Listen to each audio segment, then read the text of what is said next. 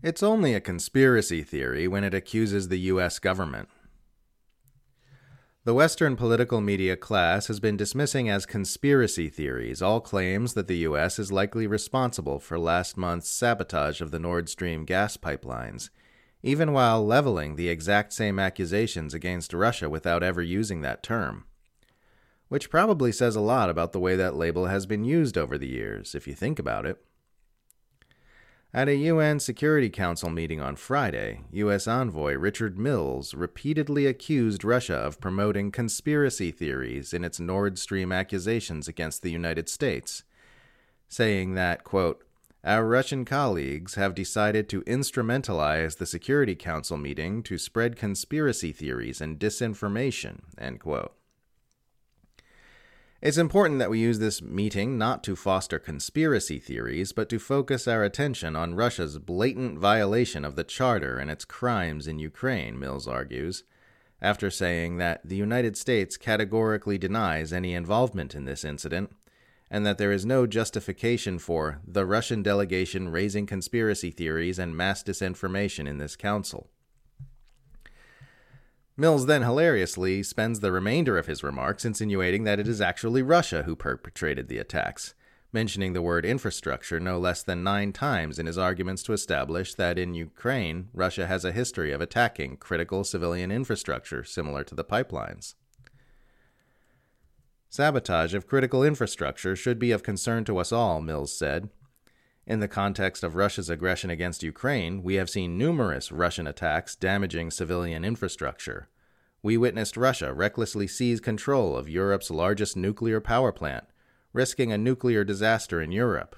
We saw countless attacks destroying civilian electricity infrastructure. Despite efforts that we heard today to distract us from the truth, to distribute more disinformation and slightly wacky theories, the facts on the ground in Ukraine speak for themselves, Mills concludes. Business Insider has a new article out titled, The Sabotage of Gas Pipelines Were a Warning Shot from Putin to the West and Should Brace for More Subterfuge, Russia experts warn. The experts in question are as follows Former CIA Director John Brennan, who was caught spying on U.S. lawmakers and lying about it during the Senate's investigation into CIA torture practices. U.S. intelligence veteran Andrea Kendall Taylor, now a senior fellow at the warmongering think tank Center for a New American Security, whose top donors are the Pentagon and the arms manufacturer Northrop Grumman. Cynthia Hooper, a history professor at the College of the Holy Cross. And that's it. That's all the experts two lying warmongers, and a history professor. Nowhere in the Business Insider article do the words conspiracy or theory appear. Contrast this with the recent Associated Press article titled Russians Push Baseless Theory Blaming U.S. for Burst Pipeline, which was so frantic to spin accusations of U.S. Nord Stream sabotage as a crazy conspiracy theory that it framed it as something only QAnon cultists believe.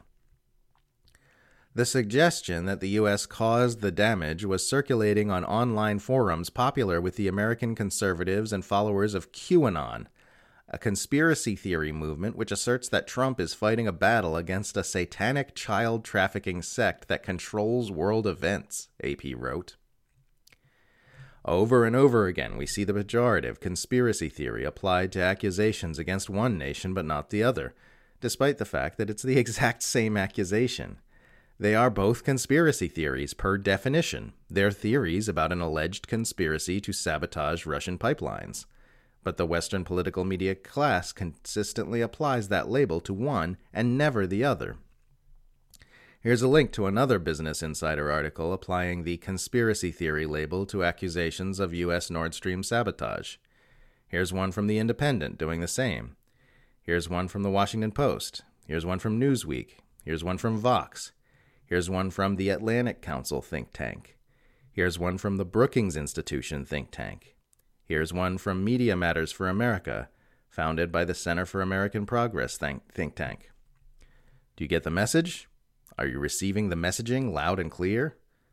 Accuse the US of sabotaging the Nord Stream pipelines, and it's called a conspiracy theory. Accuse Russia of doing the exact same thing, and it's called news. And of course, by pointing out this cartoonish double standard, I do not mean to suggest that both theories are equally well evidenced. One wouldn't expect them to be in a contest in which one party has their own energy infrastructure sabotaged. For example, there's the fact that the Secretary of State, Antony Blinken, explicitly said that the sabotage of pipelines delivering Russian gas to Germany offers a tremendous opportunity to end Europe's dependency on Russian energy. There's also the fact that a 2019 Pentagon commissioned study by the RAND Corporation on how to overextend and weaken Russia explicitly stated that the U.S. would benefit from stopping Nord Stream 2.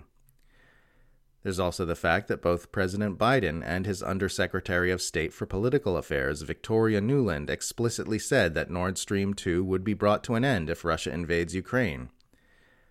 The fact that the U.S. sanctioned those who built Nord Stream 2 the fact that former Secretary of State Condoleezza Rice is on record saying the U.S. wants Europeans to be more dependent on North American energy than on pipelines from Russia. The fact that Germans had just been angrily demanding an end to U.S. led sanctions on Russia and a reopening of Nord Stream gas.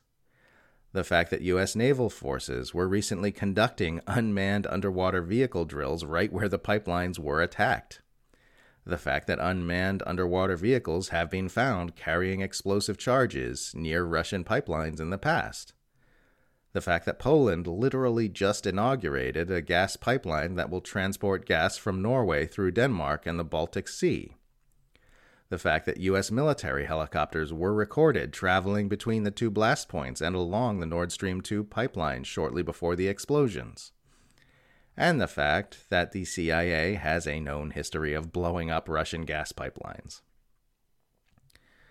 But sure, if you think the United States could have any responsibility for this attack at all, you're a crazy conspiracy theorist, and no different from QAnoners who think pedophile Satan worshippers rule the world. Okay, Empire. Message received.